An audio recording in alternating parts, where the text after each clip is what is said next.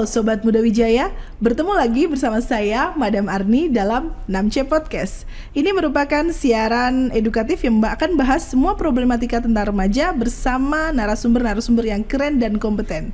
Yap, voila, 6C Podcast with Talk About Us.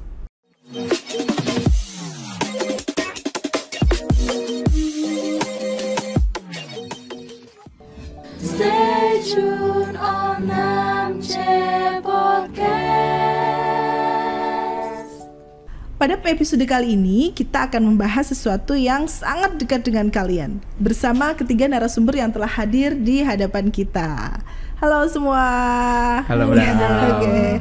Oke, Oke, kita punya yang pertama di sini ada Bapak Abdan Syakuro Sugandi. Siap. Iya, eh, familinya Dira Sugandi ya Pak ya? Eh, iya betul. Iya.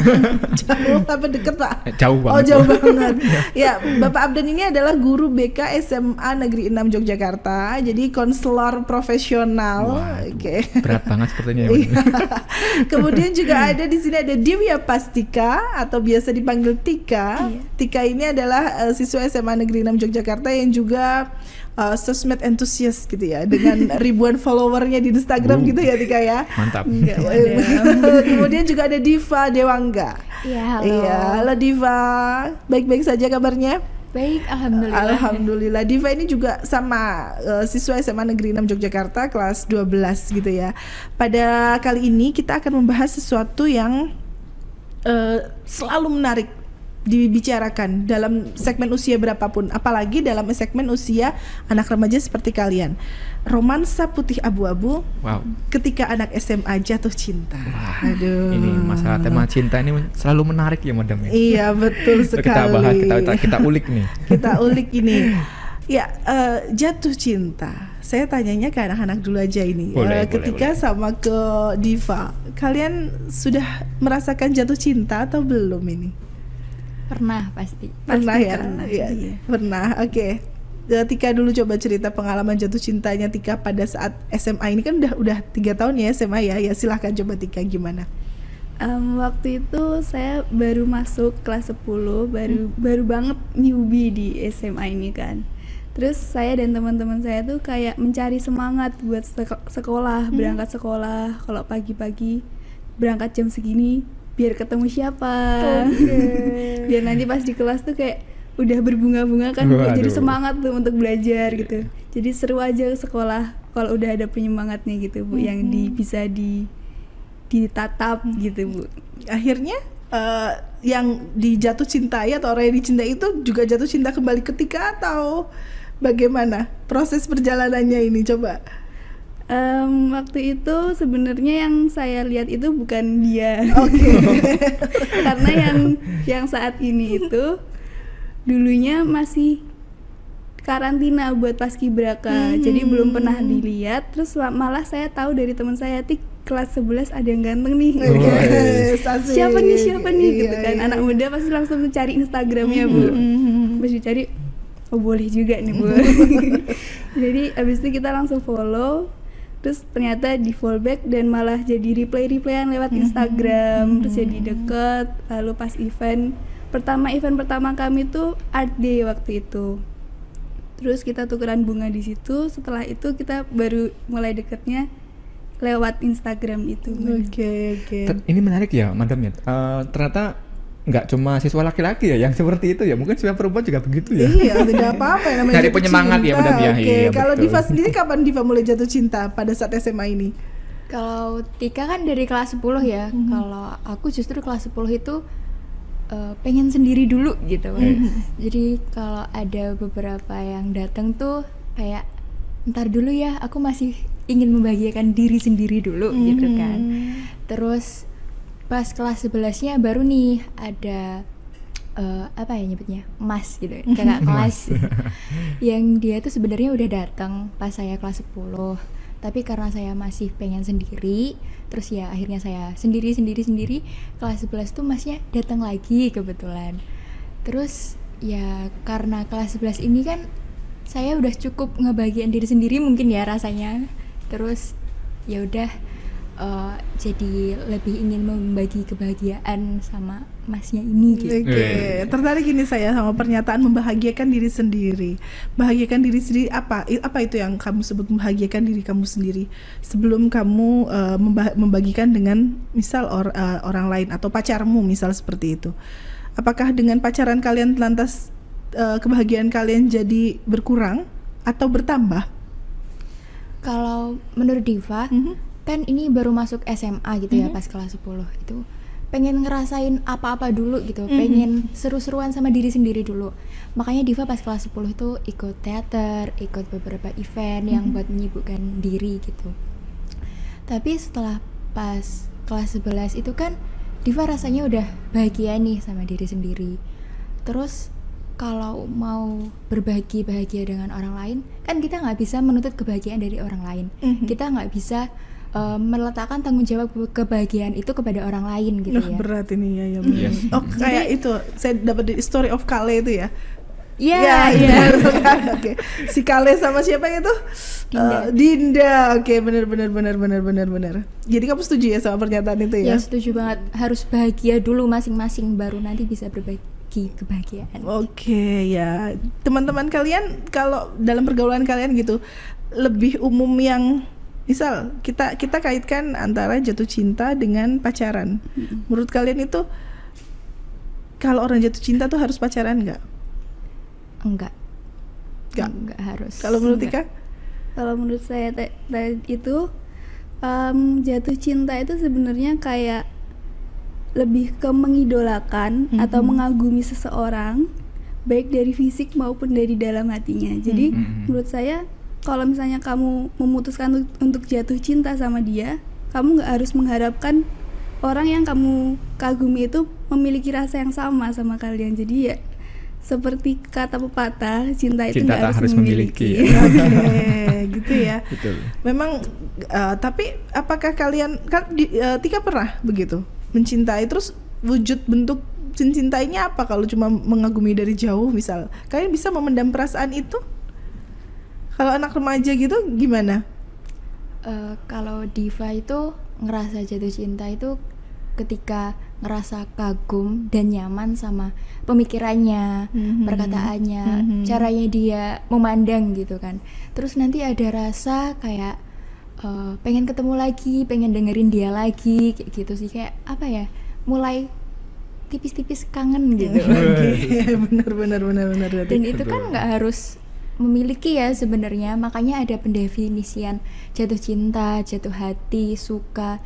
Itu tuh sebenarnya mungkin ada beberapa istilah buat remaja tuh menafsirkan rasanya itu sih, madam. menarik ini menarik.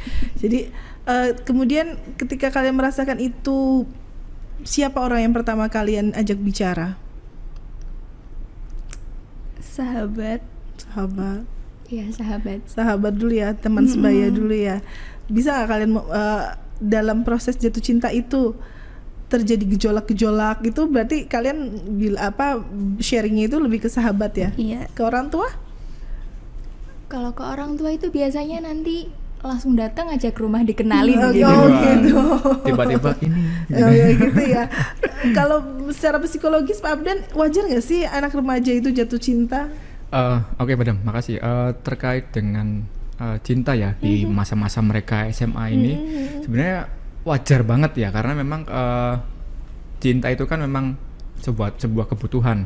Sekarang ini segala macam yang ada di, di- di dunia ini memang berkaitan dengan cinta ya. Mulai dari cinta diri sendiri yang tadi disampaikan oleh Diva, bagaimana dia tadi di kelas 1 mencoba untuk mencintai dirinya sendiri sebelum mencintai orang lain dalam tanda, dalam tanda kutip. Kemudian ada cinta terhadap keluarga, ada orang tua, ada teman, sahabat, dan lain sebagainya. Memang cinta itu tidak bisa kita pungkiri bahwa cinta itu memang sudah hadir ketika kita lahir, gitu madam. Jadi ketika kita lahir, kita dapat cinta dari orang tua kita, kita, kita apa dapat cinta dari ayah ibu kita.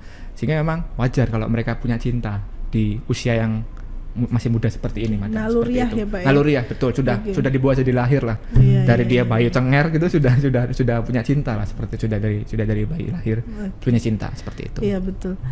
Oke, sekian. Kita ini udah mulai udah mulai membahas cinta. Oh ternyata cinta tuh wajar, nggak apa-apa kalian Nggak jatuh apa-apa. cinta gitu. Gak usah, Boleh ya, gak Pak usah ya? bingung-bingung. Gak usah Nah, bingung-bingung gitu-gitu ya, yang namanya cinta. Oh wajar. Apalagi uh, di usia-usia remaja kayak gini, di, di mana mereka baru pertumbuhan hormonalnya Betul, tinggi, mencari jati diri, mencari jati kemudian diri. dia mencari apa yang uh, nyaman dengan dirinya gitu. Mhm, Memang mhm. uh, hal-hal yang yang seperti itu memang tidak bisa dihindari ya madam ya karena memang sudah kodratnya ke situ gitu loh. Ya. Kita pun mungkin dulu juga ngerasain ya gitu ya madam ya. Oh iya, masih terasa Pak. Oh, Getaran getaran cintanya masih kerasa. Setelah sekian puluh tahun gitu ya, karena Iya. katanya itu memang first love never last. Aduh. Aduh, jadi ke- dari first love itu biasanya di SMA Pak. Betul. Banyak-banyak anak yang biasanya di SMA itu udah mengalami first love Betul. gitu. Oke.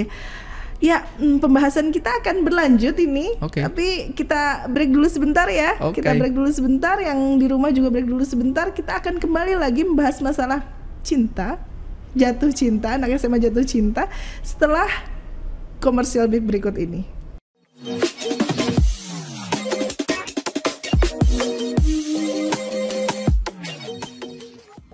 Stay tuned on Namche Podcast.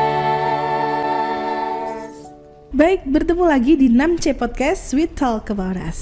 Ya, tadi kita sudah bicara tentang fenomena jatuh cinta di Yes, kalangan remaja remaja, yang ya. sudah sewajarnya menurut Pak Abdan. Betul. Bahkan itu mungkin secara psikologis juga termasuk sebagai sesuatu yang eh, sebagai tugas perkembangan ya Pak Iya, ya. Kebutuhan juga untuk- kebutuhan, iya, betul. oke kebutuhan untuk Kebutuhan jatuh mereka. cinta. Jadi kalau misal eh, dan jatuh cinta itu tidak hanya untuk diri sendiri, Betul. tapi bisa juga untuk sahabat, untuk lingkungan, untuk Betul. orang tua, gitu ya. Betul. Nah, pengalaman jatuh cinta eh, remaja itu kan bermacam-macam. Oke, kalian mungkin dari orang yang satu ke orang yang lain, gitu, dari situasi yang satu ke situasi yang lain. Sharing dong sedikit eh, apa sih eh, pengalaman-pengalaman kalian itu yang berhubungan dengan eh, jatuh bangun perasaan cie jatuh bangun perasaan Pengolahan- kalian gitu pengolahan emosi pengolahan ya. emosi Nah, kalian itu. ketika kalian jatuh cinta itu bagaimana bisa di bisa di sharingkan coba gimana Kalau Diva itu ya kan udah beberapa kali gitu ya punya pacar gitu. Kalau untuk jatuhnya tuh lebih ke bagian pisah lalu move onnya itu sih ya yang paling berat. Yang berat ya. Iya paling berat. Tapi kalau Diva itu eh, setiap orang kan pasti punya caranya masing-masing untuk move on. Yes. Kalau Diva sendiri itu sukanya kalau move on itu sama sama diri sendiri gitu. Move onnya sama diri sendiri. Gimana caranya untuk nggak bergantung perasaan sama orang lain? baik Hmm. Iya kayak membahagiakan diri sendiri. apain biasanya itu kalau misal habis putus atau habis tersakiti gitu terus Iya. kalian kamu larinya ke mana Pelampiasannya tuh ke mana? pelampiasannya Lebih ke kegiatan sih. Mhm. Banyak-banyakin kegiatan, banyak-banyakin kesibukan. Eh, banyak nulis. Biasanya kalau lagi sedih tuh Diva jadi produktif banget nulis. oh gitu ya malah justru Iya. Malah jadi positif ya, Madam, ya? Iya, dipublikasikan atau tidak tulisan itu? Dipublikasikan. Oh gitu ya, Wow, Wattpad gitu. keren. Wattpad punya. Oke, Wow, keren bagus, ini. bagus, bagus, bagus. Ini berarti galau yang membuahkan hasil ya madam. galau produktif. iya betul. Iya. Ya, kebanyakan juga Diva share di Instagram Diva sendiri. Mhm. Makanya kayak orang-orang tuh bisa lihat Diva kalau lagi galau tuh biasanya puisinya jadi banyak kayak gitu. Oke, ya betul. Memang katanya ada orang bilang kalau jadi penulis itu nggak boleh mapan, jadi harus galau perasaannya, nggak boleh settle di situ aja. Jadi karena biar produktif gitu katanya ya. Iya. Itu itu dirasakan oleh Diva begitu ya. Iya, kalau Diva lagi bahagia tuh nggak bisa nulis soalnya.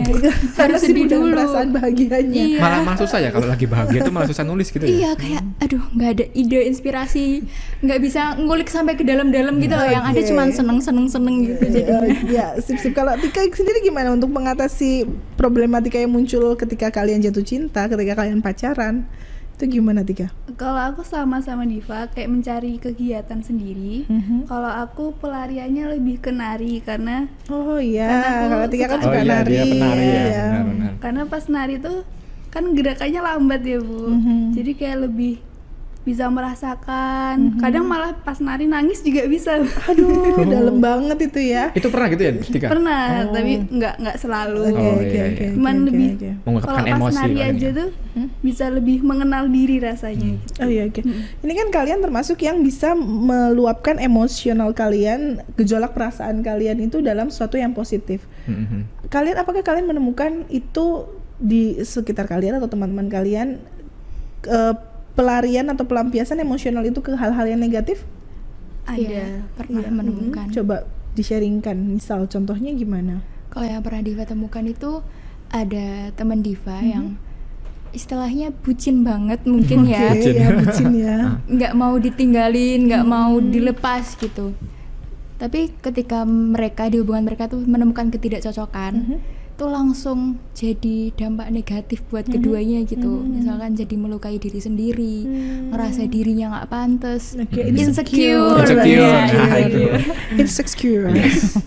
Masalah-masalah yang timbul di masa Iya, remaja ya. iya, iya, jadi ya. insecure sama diri. Apa aku berharga atau enggak ya? Kenapa sih dia ninggalin aku gitu? Iya, jadi mempertanyakan ke diri sendiri gitu kan, Iya, salahku iya. apa? Apa aku tuh nggak pantas kayak gitu. Jadi akhirnya jadi melukai diri sendiri. Ya, dan pasti berpengaruh sama kegiatan belajar mengajar lah ya kalau Iya, kayak gitu ya ke betul. sekolah ya. Tika pernah ada temennya seperti itu.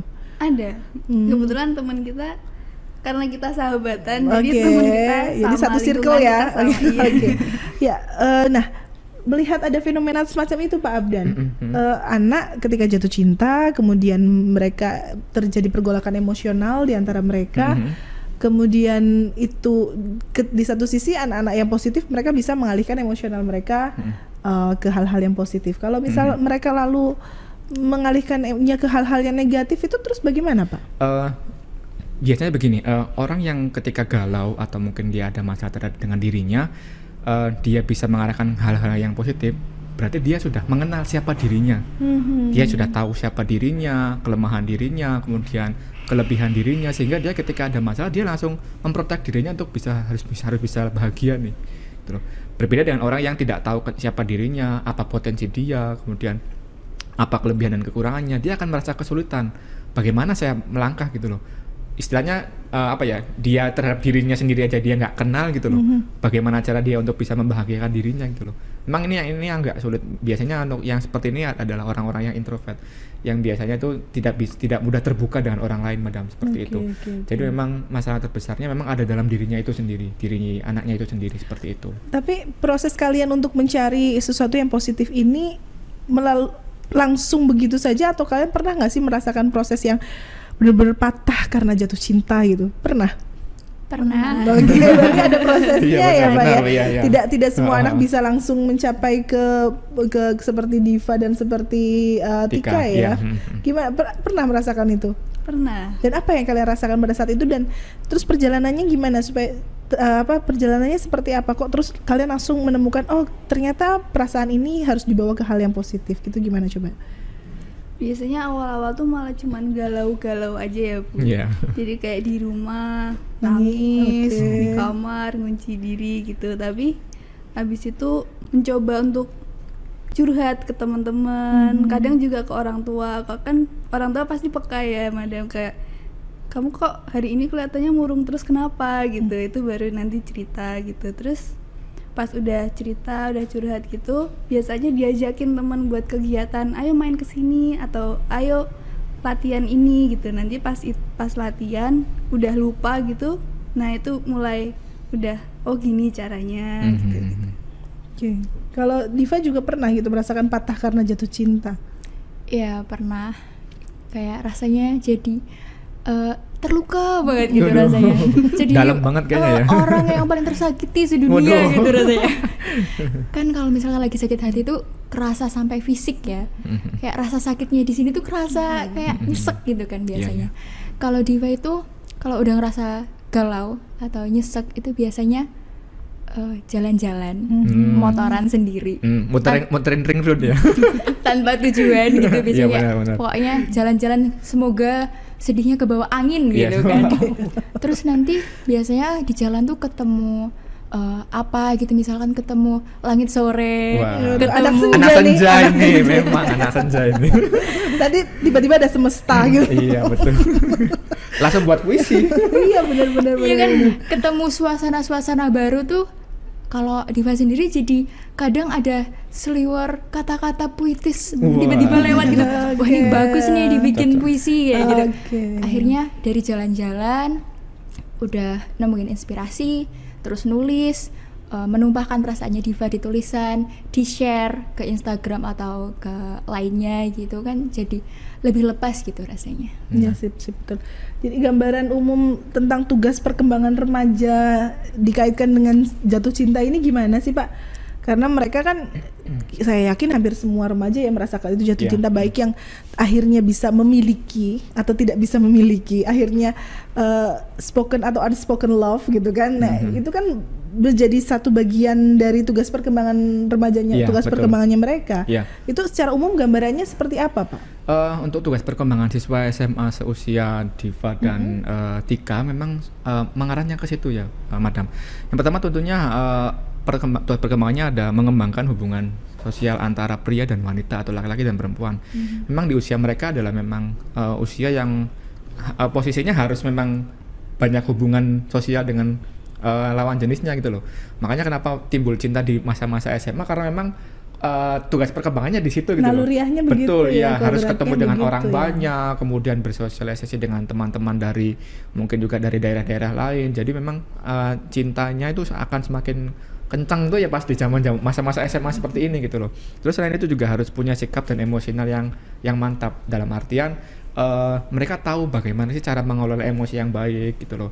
Jangan sampai dia mengelola emosi ke hal-hal yang negatif. Kayak tadi contohnya Diva sama Tika mereka mereka tahu dia siapa gitu loh dia, di- eh, mereka tahu mereka siapa kemudian akhirnya mereka tahu apa yang harus dilakukan ketika mereka mer- eh, mengalami eh, apa ya kegalauan atau mungkin ada emosional emosional yang kurang baik dalam dirinya sehingga mereka dapat mengatasi itu gitu loh, Iya, madam. Jadi, yang jadi masalah ketika orang nggak tahu dirinya siapa, kemudian dia tidak tahu harus berbuat apa, kemudian dia dia, juga tidak punya eh, tempat atau wadah untuk bercerita gitu loh. Mereka kan punya, apalagi mereka berdua sahabat ya, Iya. jadi bisa sharing-sharing kan, sharing-sharing masalah begitu kan. Jadi ya memang Iya. eh, terbentuk si- apa sosialnya sudah terbentuk dengan baik di mereka. Iya, jadi itu. memang untuk anak seusia remaja sangat butuh yang namanya sahabat, Betul. tempat untuk bercerita. Minimal tuh teman gitu. untuk bercerita lah madam lah. Iya, gitu. iya, iya, Boleh iya, teman atau mungkin orang tua atau sahabat gitu loh. Jadi paham apa yang mereka rasakan tuh ini Betul. sebenarnya aku tuh benar-benar sedih atau tidak? Iya, aku ben- betul. apakah aku aku tuh lagi bahagia atau lagi kenapa sih Iya, gitu? heeh. Aku nih cemburu atau apa ya Iya, gitu. Jadi ada yang di-sharingkan gitu ya. Iya. Ketika kalian sudah paham.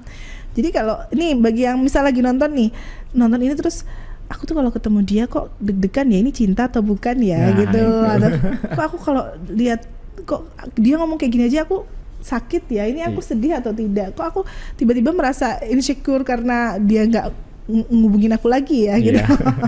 mungkin seperti itu jadi kenali kenali dulu apa-apa yang terjadi pada pada Diri pada kalian. diri Mm-mm, kalian betul. kemudian sharekan gitu ya pak ya, Ya, intinya bercerita lah ya madam ya. Bercerita, Jangan betul, sampai betul uh, memendam segala masalah itu sendiri, kemudian Mhm. dia tidak berani mengungkapkan. Mhm. Justru nanti itu malah membuat jadi uh, beban untuk dirinya dia sendiri seperti itu madam. Oke. Dan peran peran di sini apakah mereka sebagai remaja Ya. mereka bisa tidak menuntaskan per- tugas perkembangannya ini sendirian Uh, atau harus ada orang lain Yes. dari siapa saja yang misal mereka mereka harus harus andil di situ Mhm. dalam menuntaskan tugas perkembangannya karena kalau dilihat dari mungkin psikologis ya kan kan Mhm. mereka dari kecil ke remaja ke dewasa mhm. Efeknya bakal seperti apa Pak apabila pada saat mereka jatuh cinta ini ya kita bahas saat Mhm. jatuh cinta ini Iya, mereka iya. tidak terfasilitasi dengan baik gitu. Oke. Uh, tentunya untuk uh, sebagai berperan sebagai seorang remaja, pria dan wanita, laki-laki dan perempuan harus juga dengan dibantu oleh orang lain gitu. Kita kan tahu sendiri kita manusia sebagai makhluk sosial ya, madam ya. Kita tidak bisa hidup sendiri tanpa bantuan orang lain sehingga perlu adanya orang lain yang bisa menjadi uh, support lah, support system istilahnya kayak gitu Iya, lah ya. support system betul. Ya, uh, Siapa saja Pak itu Pak? bisa ada orang tua, Orang ada tua, sahabat, mungkin juga ada guru-guru. Sekarang kan guru-guru kan banyak yang muda-muda nih ya, madam ya. Mungkin juga Mhm. mereka punya sahabat dari uh, kalangan guru juga bisa sharing di situ seperti itu. Jadi memang support antar teman tuh memang sangat sangat penting di sini dalam dalam penyelesaian tugas perkembangan uh, remaja mereka ini.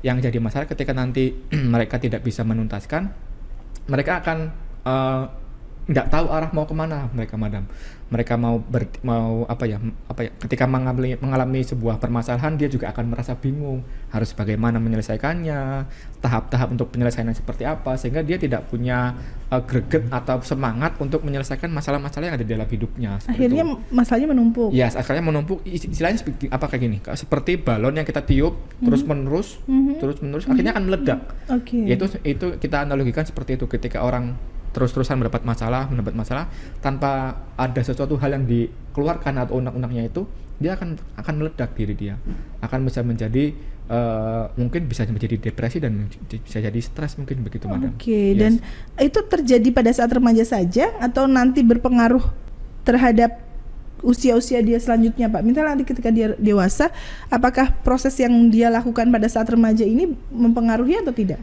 Eh, tentunya mempengaruhi ya, Hmm. eh, madam ya, karena pengalaman masa remaja itu memang sangat menentukan proses dia ketika akan menjadi dewasa. Mhm. Kenapa? Karena pengalaman di masa-masa remaja ini akan menjadi pelajaran bagi mereka di ketika akan dewasa. Ketika akan melangkah, dia akan memikir mi- mikir gitu loh. Wah dulu aku kayak gini ya, berarti aku harus hati-hati nih gitu loh.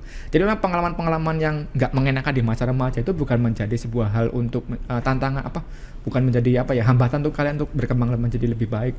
Justru malah itu sebagai eh, pengingat gitu loh, bahwa dulu saya seperti ini. Oh misalnya dulu berbuat yang kurang baik gitu misalnya di ketika remaja ketika dewasa mau melakukan itu lagi tuh ingat gitu loh oh dulu uh, aku ngelakuin ini nih terus kemudian hasilnya efeknya tuh kayak gini gitu loh jadi dia dia tahu gitu loh dia jadi sebagai reminder dulu pernah ngelakuin hal kayak gitu Tapi kalau misal bisa di bisa dikontrol ya Pak ya. Iya, tadi kan betul. saya saya eh, jadi apa namanya menitik beratkan tadi ada Pak Abdan menyebut orang tua. Yes. Kan yang nonton 6 podcast ini bukan cuma remaja Siswa, saja, ya, bukan betul, siswa saja orang tapi tua. untuk orang tua.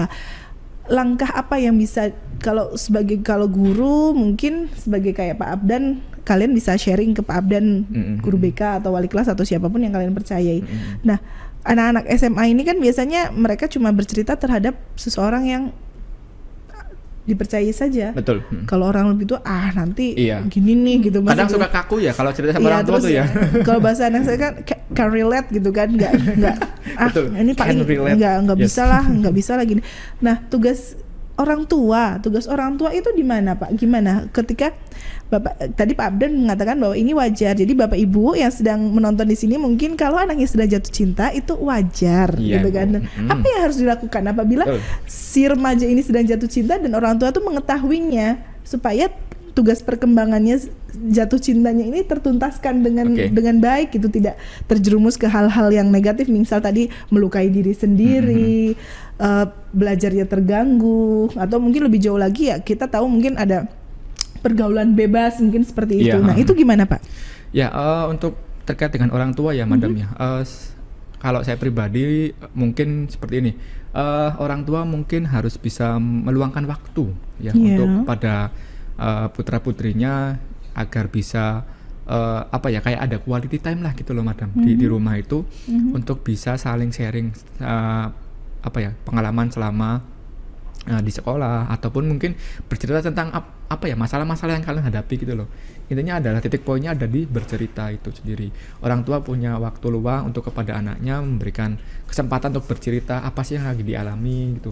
Ada masalah apa minggu-minggu ini gitu loh seperti itu. Eh, kemudian juga orang tua juga harus tahu nih ngontrol anaknya seminggu ini dia pergi ke mana dengan siapa. Juga harus tahu juga kegiatan anak di sekolah seperti apa. Sehingga kontrol orang tua juga memang eh, sangat penting di sini. Apalagi sekarang pandemi ya madam ya. Masih pandemi anak-anak masih belajar di rumah otomatis kan eh, kendali seorang anak orang ada di orang tua gitu loh. Makanya orang tua punya punya peran penting untuk bisa mengontrol anaknya supaya nggak eh, terjadi hal-hal yang nggak diinginkan seperti itu madam. Intinya sih itulah punya waktu luang eh, supaya bisa diskusi bersama dengan keluarga atau ya jalan-jalan lah misalnya kita makan di mana gitu loh madam Oke, seperti itu. ya gitu. Gimana Tika sama Diva sudah sudah apa ada sedikit pencerahan ya. Kalau misal kalian besok lagi misal siapa tahu jatuh cinta dengan orang yang berbeda eh pernah nggak jatuh cinta di orang yang sama? Karena sahabatan ya. Iya sahabatan kan. Ceritanya itu, itu gitu ya bu. Jadi nanti jadi cinta jangan ya. Tapi nggak tahu juga ya. Iya, nah tahu jadi kalau misal kalian jatuh cinta eh, ada romantikanya itu kalian pernah patah karena jatuh cinta. Dan ah, mungkin teman kalian kalian bisa gimana solusinya? Tadi sudah diinginkan ke Pak Abdan seperti itu. Eh, jadi jangan jangan pernah takut untuk bercerita, jangan pernah takut untuk sharing Betul. gitu. Tapi jangan juga update status gitu gimana Pak kalau bisa update status? Kalau Tika melihat Iya. teman-temanmu ada nggak teman-teman kalian yang Galaunya yang update status galaunya gitu update status gitu menurut kalian sah nggak sih kayak gitu? itu mungkin cara meluapkan emosinya Yes. karena nggak ada Oke. teman Cepat cerita sekali. Iya betul Ya. sekali. Karena nggak ada teman cerita, jadi mungkin terus diumbar dia cari teman cerita Iya, tapi Iya. lewat kalau update gitu kan ada yang merespon kamu kenapa nah gitu Iya. nanti baru dia berani cerita gitu gitu. Kalian menanggapinya sebagai gimana kalau seperti itu? ya sah-sah aja sih Mhm. buat update status gitu Hmm. itu kan cara meluapkan emosi orang setiap orang kan berbeda-beda Mhm. ada yang cerita ke temannya cukup cerita ke ortunya cukup mungkin dia baru merasa cukup dengan update status kan juga bisa Iya Oke, betul. sip sip sip betul betul betul sekali. Jadi yang penting eh, emosi itu tersalurkan dengan baik gitu ya Pak. Nggak ya? merugikan orang Nggak lain, nggak merugikan diri sendiri Iya, gitu ya. betul, betul. Betul, betul. Ya, baik Sobat Muda Wijaya, tadi kita sudah mendengarkan eh, sharing cerita momen yang sangat berkesan ketika remaja jatuh cinta dari Tika dan Diva, juga dari Pak Abdan sharing momen ten- eh, tentang bagaimana cara mengelola emosi, mengelola hati eh, ketika Jatuh cinta, cinta, itu betul. tidak selamanya indah. Ketika jatuh cinta benar-benar jatuh dan patah gitu, bagaimana caranya? Dan bagi para orang tua juga ini sangat bermanfaat untuk kita untuk memberikan informasi bahwa jatuh cinta merupakan tugas perkembangan yang memang harus dilalui oleh remaja. Betul, betul. Oke, terima kasih atas perhatian sobat Winda Wijaya semua yang ada di sini. Kita ketemu lagi pada episode-episode berikutnya. Salam Muda Wijaya 6C Podcast with Talk About Us.